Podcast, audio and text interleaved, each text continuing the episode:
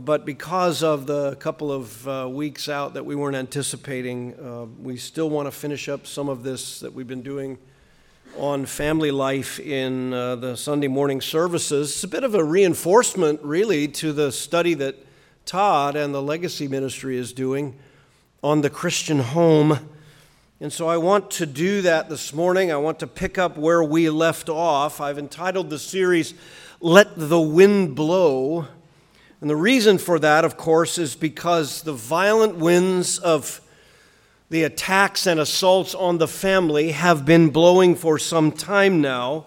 The culture is coming after the family because that's what Satan wants to do. He wants to destroy the next generation. And he wants to do it in a variety of ways, and so you, you might be most focused quite often on the degradation of morals in society, and while that's certainly um, a grief upon grief, it's also true that what Satan really desires is to deceive the next generation into a false religion, false gospels, false messiahs, false Christs, false prophets, false teachers. This is what Satan wants to do. And of course, the destruction of the family opens the door, really, in so many ways for him to accomplish just that. And yet, Christians know the truth. We know this is his goal and his aim. We know that's what the enemy is trying to do. And so we are reinforced in the truth against his schemes and his tactics. Look with me for a moment at Ephesians chapter 6, where we had been last time in the early verses. But if I could if I could put a sense of urgency into your minds and hearts as grandparents and parents, as young people who are newly married, maybe without children, or young people who are looking forward to that season of life, if I could put a sense of urgency in you about this matter, it will be important. You notice in Ephesians 6 that just after speaking about relationships that are godly, particularly in the family, the Apostle Paul addresses the intel on the enemy. And in verse 10, he tells us to be strong in the Lord and in the strength of his might. It is the strength of God that we need. Far too often, the way Satan gains an inroad is because the people of God become complacent or comfortable about what we must use as our weaponry, our defense. And of course, it's important that Paul opens here with this command to find your strength only in the Lord. How do you do that? You put on his defenses, you put on his armor. Why? Because it's the only way, he says in verse 11, to stand firm against the schemes of the devil the struggle against the schemes that Satan is using against God's people. It isn't against the typical things that come against us in, in some physical harm or constraints politically or some military advance or oppression or even, even slavery in some parts of the world. it isn't those threats that the Apostle Paul addresses here. What we're to do is to be strong in the might of God against spiritual forces. It's easy for a family to get lulled into thinking that what is most important are the things that uh, we want for our children in the best opportunities and, and the best place to live and the safest physical security areas and those kinds of dynamics. Those are natural instincts of a parent, and to pursue them is not wrong. But to imagine that they strengthen you against the schemes of Satan is foolish. These are spiritual battles.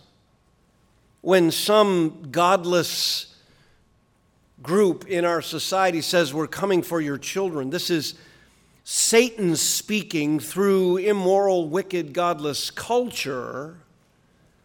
What Satan is wanting to do, though, is is not threaten your physical safety merely. That would be nothing, for that is all he can do, Jesus said. What he wants to do is come against the spiritual direction of your family, the mind and heart of your children and grandchildren. He is after them on a spiritual level to deceive them. Rulers come against our children and families, powers come against them world forces of the darkness that is here, the spiritual forces of wickedness in the supernatural realm. Families are to resist this. We're not to jog around it. We're not to dialogue with it. We are to take up the defense and resist with all the strength of God's might in his defenses. That's what we're called to do.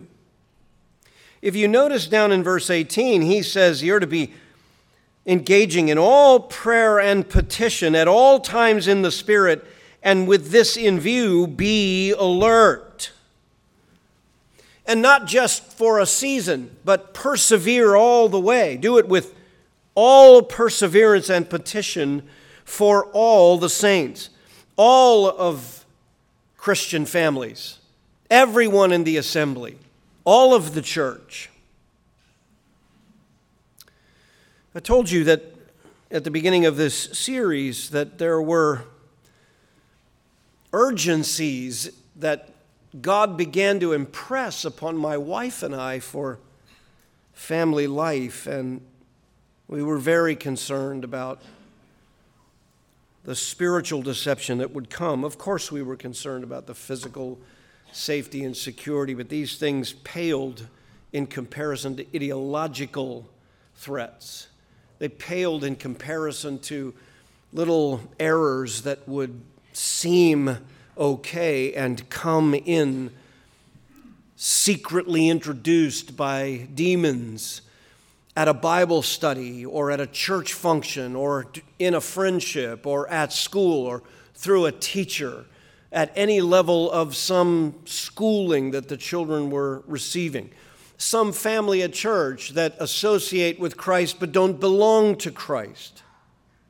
Some part of leisure and fun and subculture in the world. Some ideology that Satan introduces into it in order to steal the minds and hearts of our young people.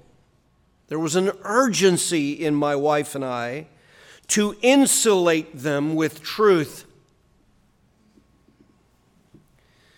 And so I'm covering some of this ground to put into your mind that urgency. Remember, I said at the outset that the church, the assembly of God's people, is a reinforcing agent.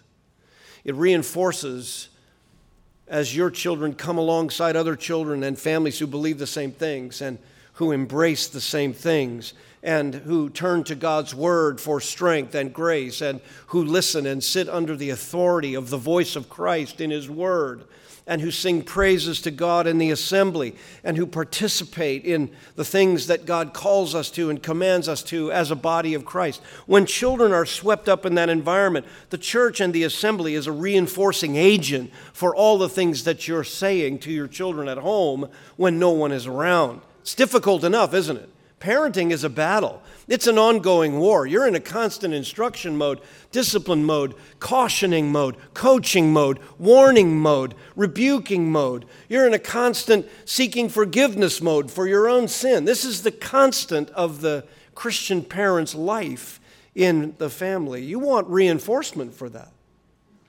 You want a place where you can come and you've got in the body of Christ Christians who have convictions.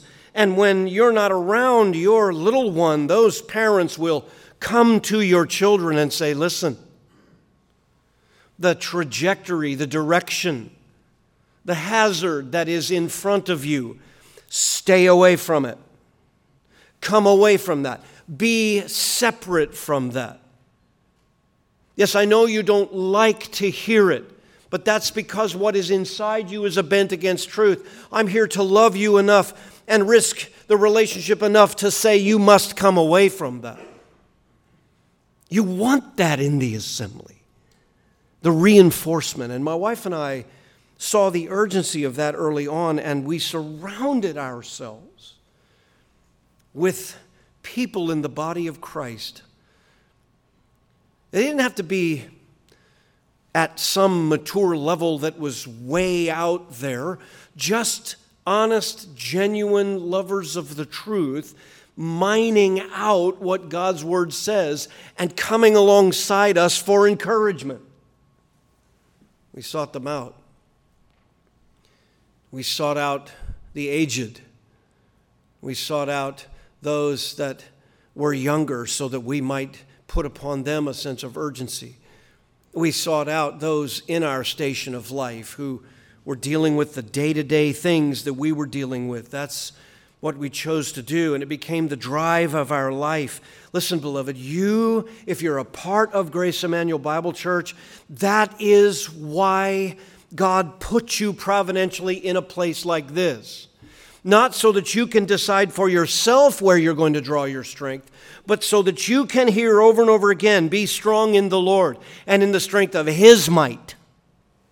And be at a place where that's going to be reinforced. And if you drift, you're going to be challenged. So many times Christians get so offended when somebody comes alongside them and says, uh, "Are you aware that that's not a good trajectory?" What? How could how dare you? I'm a Christian. I have my GIBC badge. I go to this church. I'm a card-carrying GIBCer.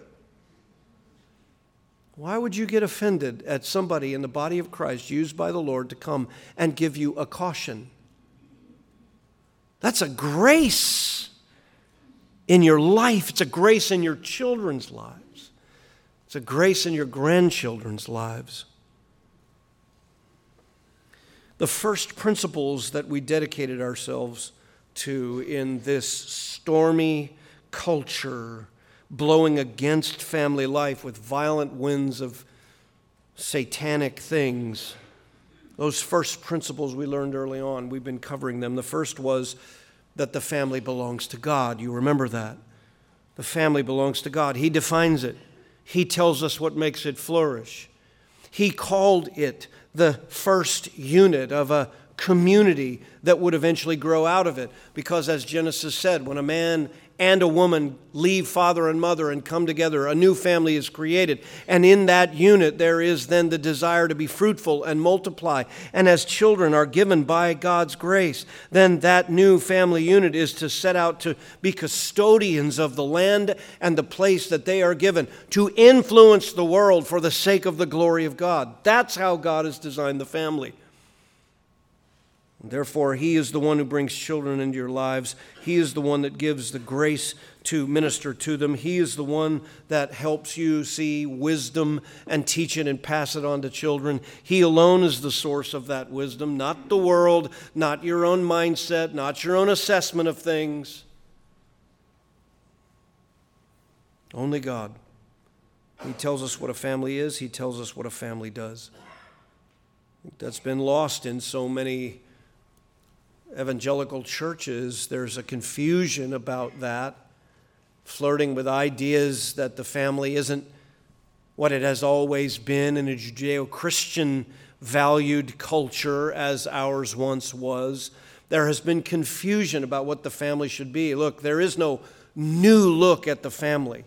There is no innovative way to look at the family. There is no different way it is defined. God defines it male, female, leaving father and mother, coming together in that bond, that indissoluble bond of the marriage relationship, and the two become one flesh. And from there, then they, if they're given children, they are to do what God says with those children because they belong to God.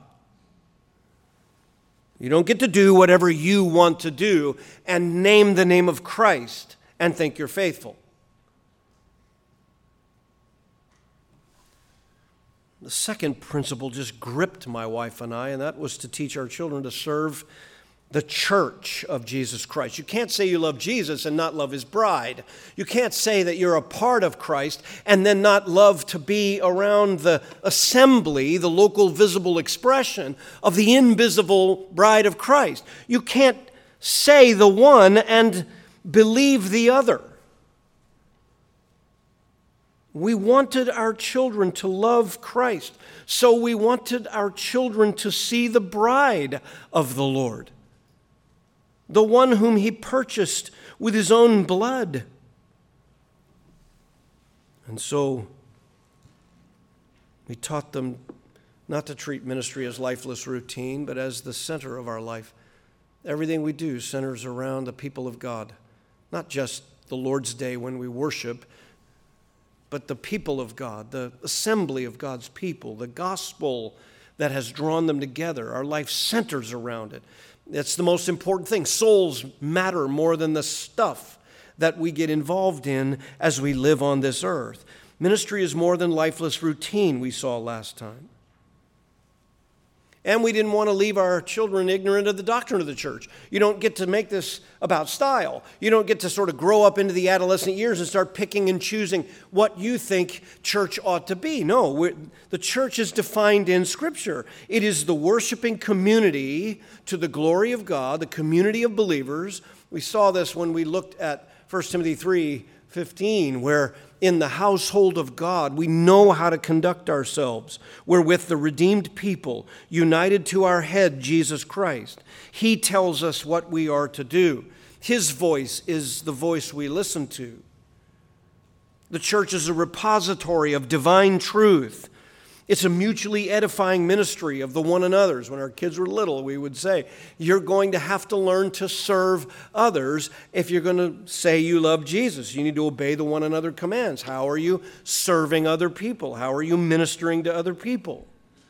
And then, of course, as they were tested in the adolescent years, uh, how are they being an encouragement into Christ likeness in their peer group?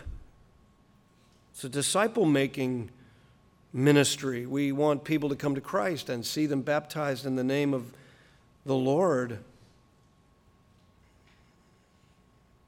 We taught them not to defy the authority of church leaders. We looked at that last time from Hebrews 10:25. Don't forsake the assembling of yourselves together, which became the habit of some, the writer says. No, but encouraging one another all the more as you see the day approaching. Stir each other up to greater good deeds. Do people, having spent time with you, have a greater urgency to be like Christ? We used to say that to our kids all the time. You ought to be encouraging your children to not forsake the time with God's people. You say, well, my children are little and the activities sometimes seem rather boring. Of course, they're children. We don't set standards in the church by childlike things. Of course, children are bored when they don't understand all that's going on. Of course.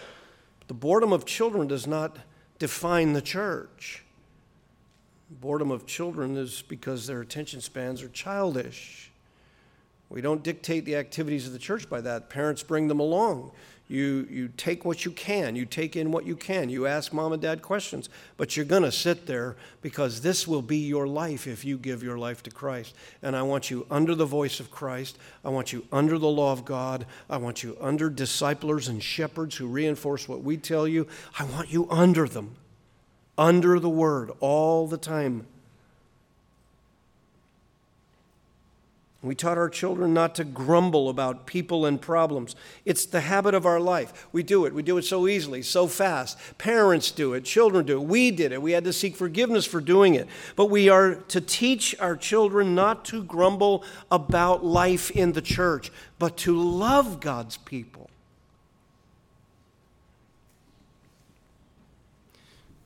We told them not to disconnect serving Christ from serving the local body. Don't say you love Christ and want to serve Him if you're not serving people. We talked about not prioritizing family leisure above ministry in the church. We talked about not isolating your home from the needs of the body. about excusing children's sinful conduct toward others in the church just because you're embarrassed about the need for them to grow and the, the things that they do that are sinful. Don't excuse that behavior. Get, let the body of Christ come and do its wonderful reinforcing work. Don't hide your children from the brokenness of life in the church. The church is a hospital for sinners. People come to Christ and their lives are a mess, and other broken people are being witnessed to. Let your children know and see the reality of the sin that destroys and the gospel that saves. Don't hide them from that. The third principle that became urgent to us, I introduced to you last time as well, and that was to fill your home with all the reminders of truth. Right? Deuteronomy 6. We went to the Shema, the prayer of Israel, because in ancient Israel, that was the model that Paul would use then here in Ephesians 6. Children, obey your parents in the Lord, for this is right. That's the commandment, right? Honor your father and mother, the first commandment that had a promise, so that it will go well with you and that you may live long on the earth. And then verse 4, notice in Ephesians 6 don't, fathers, provoke your children to resentment and despair. Don't provoke them to that, but bring them up in the nurture and admonition, or other translations, the discipline and instruction, or the hemming in and the correction of the Lord. You bring them up in it. And so it became such a simple principle in our home that this is what we're always to be about. There's always going to be in our home the culture of our family life, discipline and instruction, nurture and admonition, hemming in and correctives. That is a way of life, right? Proverbs 6. Disciplines for reproof are the way of life. We looked at Proverbs 6, how the truth argues with you uh, when you get up in the morning and it it speaks to you, your conscience throughout the day, Proverbs 6 says. And then it literally uh, settles you into your rest at the end of the day because you've heard truth all day long. Uh, it's like when you're a parent of little tiny ones, you're just on repeat. You're just constantly on repeat. You know what? You know what the Bible says. Uh, you know what the Bible says. What does the Bible say? Did you, didn't I just tell you? Oh, come here. Now we got to go get some discipline because you that's what God says. You must, I mean, you're on repeat all the time. Why? Because you're bringing them up. It's a, it's on the dads by leadership command, fathers, and yet the mother is under the leadership of that dynamic in her husband's approach to it, and he is thinking in his mind, I am responsible to bring them up. That has been lost. Where are the dads bringing them up?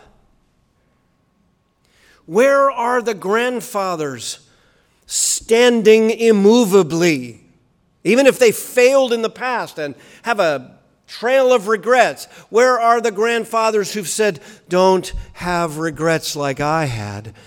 Don't do it like I did. I completely abdicated my responsibility. Some of those men have to say, Go to your families and say, Don't do it like that. Do what the Lord says. Where are the dads? Where is the urgency? Louise and I used to talk a lot about the the great privilege it is to raise kids, but how fast it goes. You marvel about how fast it goes? I, I know um, you moms that are in the zero to five year old age, it seems like a lifetime. Uh, but, but that's going to pass. And you already know because if, if you think about it, you'll admit, man, they weren't infants very long. Wow, they weren't toddlers very long. Yeah, terrible twos seemed like a lifetime. But all of a sudden, they're getting ready to go to school? They're five. And before you know it, it's a blur. They're 10. We used to tell uh, families when they hit adolescence, it's a blur. From there, it's an absolute blur. And we used to remind ourselves we get one shot. One shot. That thought went through our minds so often and dragged us right back here. And it dragged me right back to this verse Fathers, do not provoke your children to anger. How do you provoke children to despair and resentment? By not teaching them the truth, telling them they got to live under something, but not showing it to them, not showing them how to live it, not walking in it, not seeking forgiveness when you don't walk in it not being a real Christian in the things of the truth and the difficulty of dealing with sin, not showing them how to battle sin. That's how you drive children to despair and resentment. So he says, Fathers, don't do that. Don't live in hypocrisy. Don't neglect them spiritually. Don't tell them one thing as this ominous authority figure in their life and then do nothing else. Don't do that. But you, by contrast, you take up the call dads. Bring them up. And do it with this in mind discipline and instruction, nurturing discipline and admonition in the truth. What have we seen in evangelical culture? Abdicating dads Mom's desperate for some leadership or just taking over in her fears and insecurities, and children never knowing what the standard is. They are easy pickings. They'll get into their little peer groups, even at any age, but particularly in the most difficult sort of adolescent years, and they won't have any convictions that mean anything solid. So it is fair game. They're fair game. And don't think for a moment you can protect them from all of that by an internet filter. What's inside of them is the problem. You did not lay the cement of the foundation for what would insulate them from the inside. They have to be able to regulate their conduct by precept and principle from God's Word if they're going to regulate it at all by believing in Christ. It has to come from the inside. And if they didn't have a dad who was at the helm doing what he's called to do, or a mom who was dealing with the fears and insecurities for all of the struggles in her life, then what's going to happen to those children? They're wide open they're like the naive of Proverbs 1 no filter. Whatever feels good, whatever feels most safe, whatever brings most pleasure, whatever fills my pride up, whatever it is, that's the direction I'm going.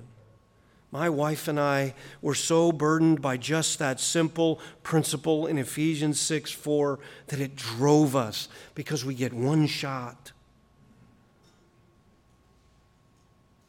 That's the challenge. And raised four children and I have many regrets, of course, at not being faithful enough at this and other passages.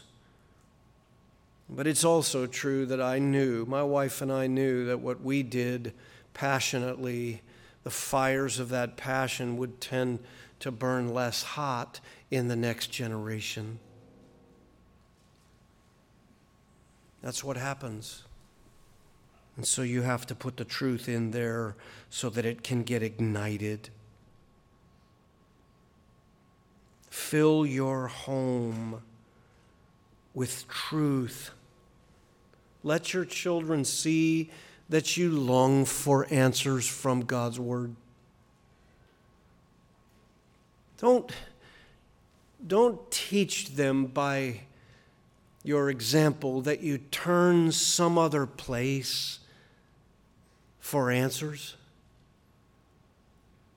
Don't lose your discernment because you, you sort of skip across Scripture in your own life so often that you can't go any deeper. And when the kids in your home get to some serious ideological issue being thrown at them from society at all ages, your answers really are nothing but surface. Don't do that. Dig into God's Word. Think about the battles your children will face. Prepare applications. Unfold verses. Read to know Ask the Lord to give you understanding as dads and moms from those scriptures to how to apply them to this child and this situation. Pray again with alertness. Come back to the scriptures again. Let the Spirit of God renew your mind with insight, but never let your children see anything but white hot urgency. That's what Paul says here. You bring them up. And it shouldn't just be your idea of discipline or instruction, because he says the discipline and instruction of the Lord. It's the Lord's discipline and instruction. It's coming from Him. It's built on principles your kids can see. They can see that you're applying things that are based in the principles of God's Word.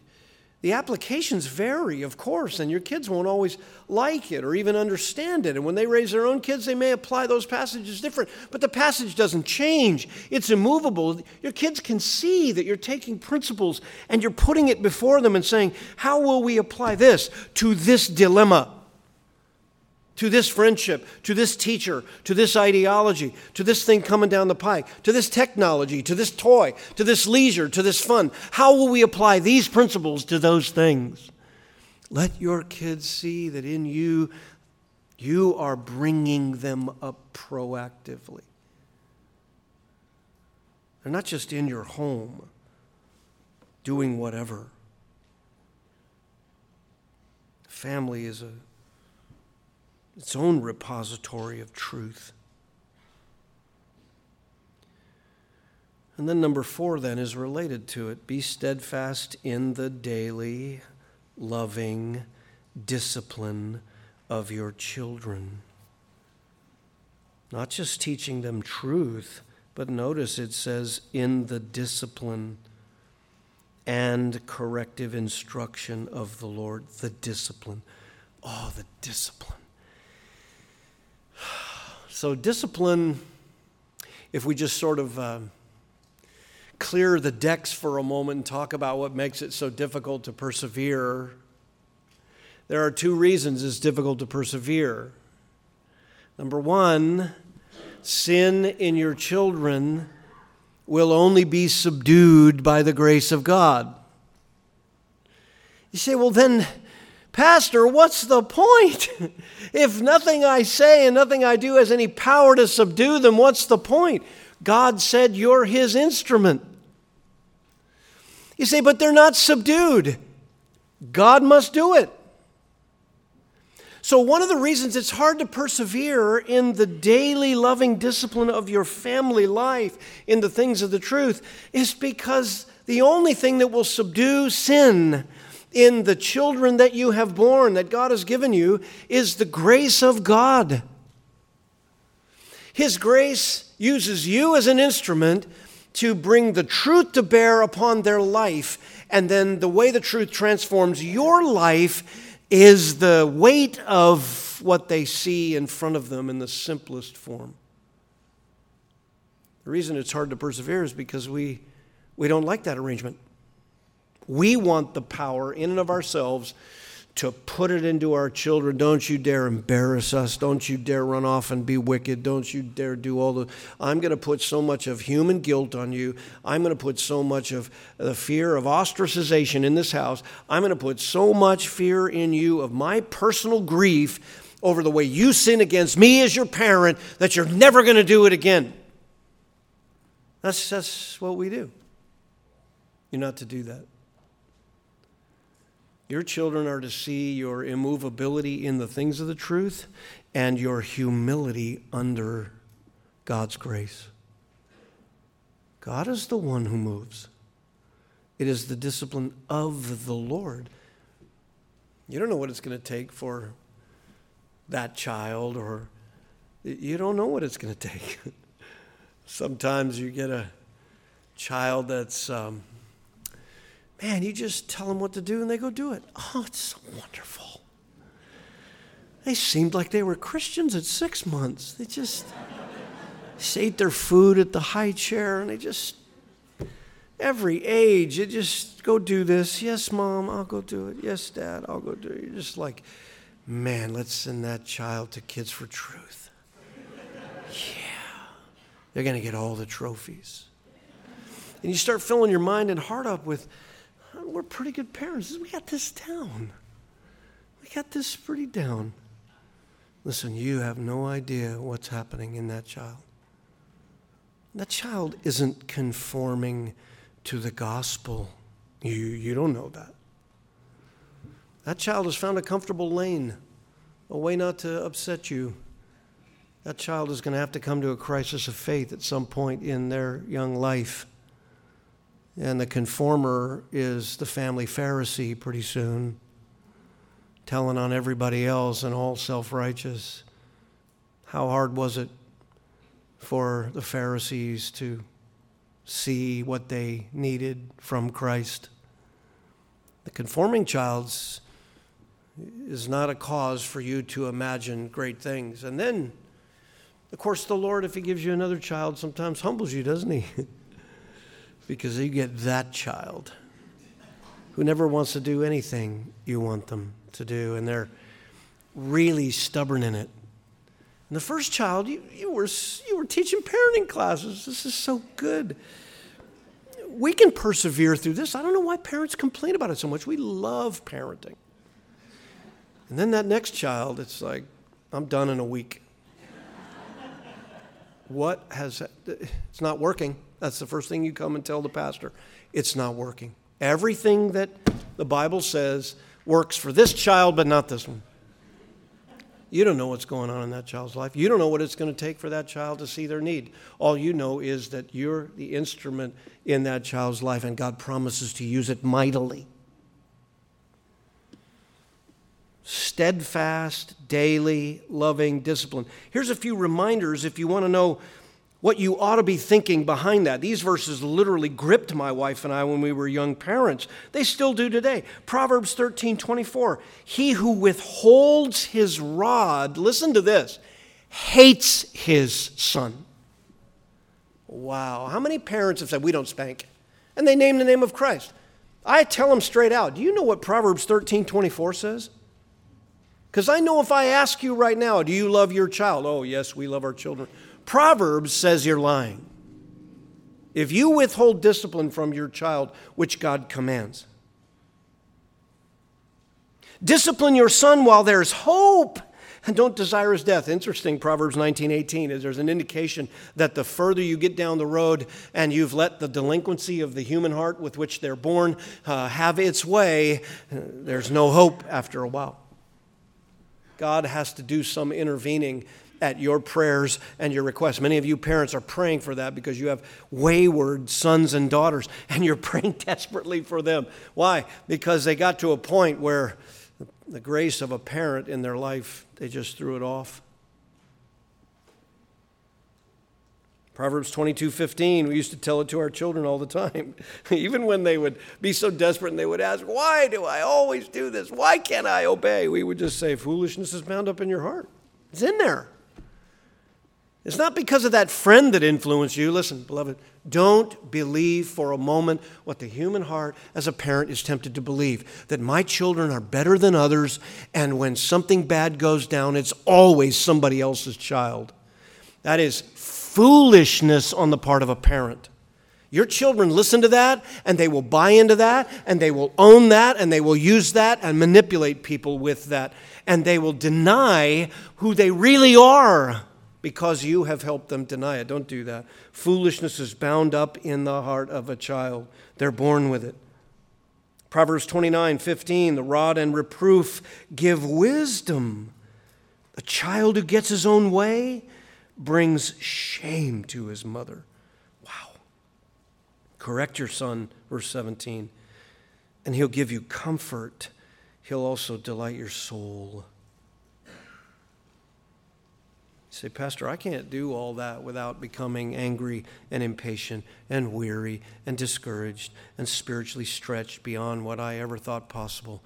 Yes, that is true. In fact, that's real Christianity lived out in your home, right? You're dealing with children and you're dealing with your sin and their sin in the walls of your home and it's an everyday battle. Yes, you're going to you're going to experience all of those things. But remember, your role is not to manufacture or force a sincere heart and changed conduct in your children. At the end of every day, even the days when you're pulling your hair out, at the end of every day, your goal is to lay your head on the pillow, as we've said, with a clear conscience and a thankful heart, or at least a humbled heart and a broken heart over the weakness of the day, because the grace of God must move, and He's using you to do it day by day. so you spend a, every day striving to tirelessly serve Christ by giving your children the nurture and instruction of the Lord then your heart can settle. If that's what you've strived to do in your day, failures and all, that's what you were striving to do. You can be honest with your children with that. I strive today to give you nurture and instruction. It was clunky over here, it was weak over here, I failed over here, but we had some wonderful graces from the Lord, and that's what I was striving to do. So we're all going to go to bed and get some rest and live to battle another day but my heart is settled because those graces were given to me and I've pleased the Lord. He's growing you as a parent. These are the building blocks of family life.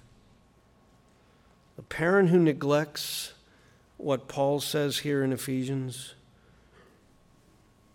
he's pouring accelerant on foolishness. So pray for a lot of the abundant grace of God, for a tender heart toward your children. Strive to discipline them in passion and not anger, righteous passion. Don't neglect consistency for some cheap satisfaction of your personal comfort. Don't do it. And by every means, by every means, Help your children look at the issues of their sinful heart behind their behavior. Don't grow weary in that. God uses that, and the fruit will be worth it. You're never going to look back without regrets. But even then, you know, my wife and I, the Lord used even the weaknesses we brought to family life to sanctify us. The, the staggering thing about family life is that whatever you end up with in the end, God's perspective still brings to the Christian's heart a clarity and a settledness and even a joy. You say, I mean, Pastor, I messed up my whole family life. I didn't do any of the things that, that you're preaching about or that the Word says, and the trail behind me is a mess. Yes, and now here you are in the grace of Christ, saved and redeemed, and looking back at those things through the lens of Christ, and He is using it to sanctify you into Christ likeness so you can be useful now in a new way to others. There is no other joy like that joy. That is incredible. That you get to look back and your regrets even become sanctifying graces. We're careful and urgent heading into it. We're praying for God's grace to persevere through it. And we bring that into the body of Christ for reinforcement. I want a church that will reinforce this and not constantly hit it and assault it and try to take it away from us. A lot of you folks who've come into our church recently are new. This is what our family ministries and legacy ministries and family life is all about. This is what our body life is about. If you came in here with some different parenting philosophy, and uh, I'm just telling you right now, you're going to bump up against this in our flock because this is what we are committed to as a fellowship. And we encourage you to embrace it as fast and as urgently as you possibly can because this is what God's word commands. When we do this, guess what's going to happen? The light of this ministry, the assembly that gathers here, the light will become so bright in a culture where the families are being not only tormented but destroyed, and there's no way Satan will be able to get to the minds of our children. And our children are going to be the next generation of those who battle for the gospel. They're going to be the next light of the gospel prayerfully more powerful than we've ever been because the culture will be darker, so the light will be brighter if they stand. Beloved, this is what we pass to our children. Next time, for our final message, we're going to talk about worldly entanglements and distractions, how to deal with that. We're going to talk about time and valuable resources. And we're going to talk about how to guard your time alone as a family. How to build an environment where your family's a haven and peer groups don't become the automatic for your kids. And so we say, the wind's going to blow, let it blow. Our families are going to be built upon the rock of Christ. We're going to pray that He redeems our children, amen, and our grandchildren. Lord, save them so that so that this great gospel work in a dying culture will will have its impact and your love for sinners will proliferate. More and more souls redeemed. Lord, that is our prayer today imperfect as we are in family life, this is our heart. And so we pray that this would become hardened cement, a foundation with spiritual rebar in the dads and moms and granddads and grandmas, and that it would become the earliest and fieriest passion of those that are heading into family life or aspiring to it in the next season of life. Cause our passion for this to burn bright and, and may it become a reinforcing community in our midst at Grace Emmanuel. We ask that you pour your grace out upon our little ones, our children. Keep us from the evil one, from the onslaught of all this godlessness that is seeking our children. May we insulate them with truth and by your grace save them. Redeem them, Lord. That's our prayer. We pray this for you, our Savior, in all your glory. Jesus Christ, the righteous, our chief shepherd. Amen.